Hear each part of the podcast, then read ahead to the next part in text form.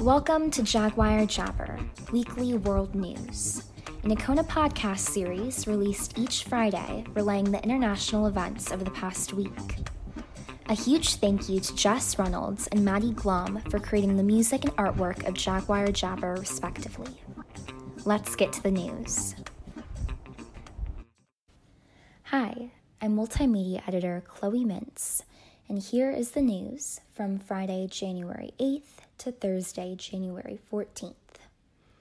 On Friday, in response to the Capitol riot, which occurred Wednesday, January 6th, five National Security Council guards resigned. On Saturday, Apple suspended Parler, previously one of the fastest growing apps, on account of its management's poor regulation of users' posts.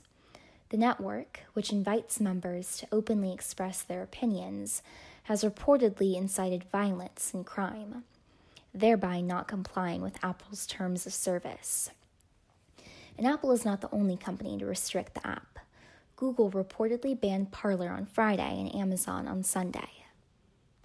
And things that also occurred on Sunday Japan detected a new COVID strain present in travelers from Brazil.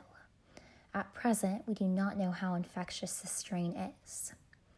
On Monday, the House attempted to unanimously pass a resolution calling VP Mike Pence to remove President Donald Trump from office.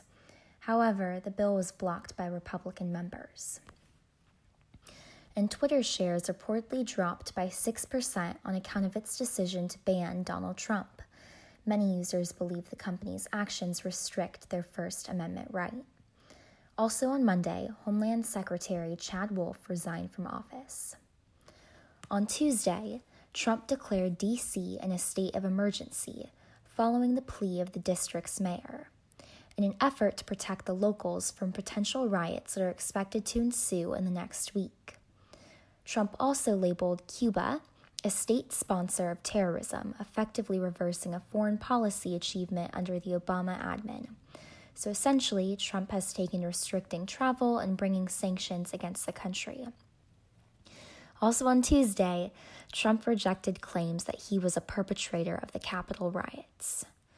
And on Wednesday, a large portion of DC, including the Washington Monument, was put in lockdown and is to be closed through the 24th of January.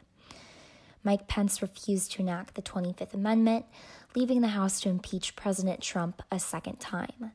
Now, their argument Trump has willfully incited violence, re stand back and stand by in response to the Proud Boys, and is at fault for the raid of the Capitol.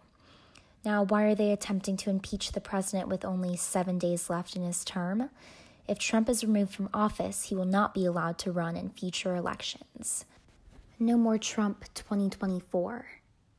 And on Thursday, the impeachment case moved to the Senate as it passed in the House with a vote of 232 to 197. All 222 Democrats voted in favor of Trump's impeachment, as well as 10 Republicans. Also, Apple plans to improve racial equality by donating $25 million to the Propel Center an organization which supports black colleges and universities. They also plan to support tech and coding students in Detroit. Similarly, Sephora plans to combat racial bias in its stores by supporting more black owned brands and introducing diversity training to its employees. And that concludes this week's episode of Jaguar Jabber. Thank you so much for listening to this Icona podcast and be sure to subscribe to our accounts on Spotify, Apple and Google Podcasts, and SoundCloud. Also, please consider rating and reviewing us on Apple Podcasts so that we can provide you with the best content possible. Stay updated with Icona Online.